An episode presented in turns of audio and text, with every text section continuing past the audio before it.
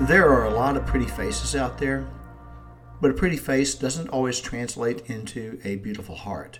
See, the heart is where everything comes from the goodness in us, and sometimes the badness as well.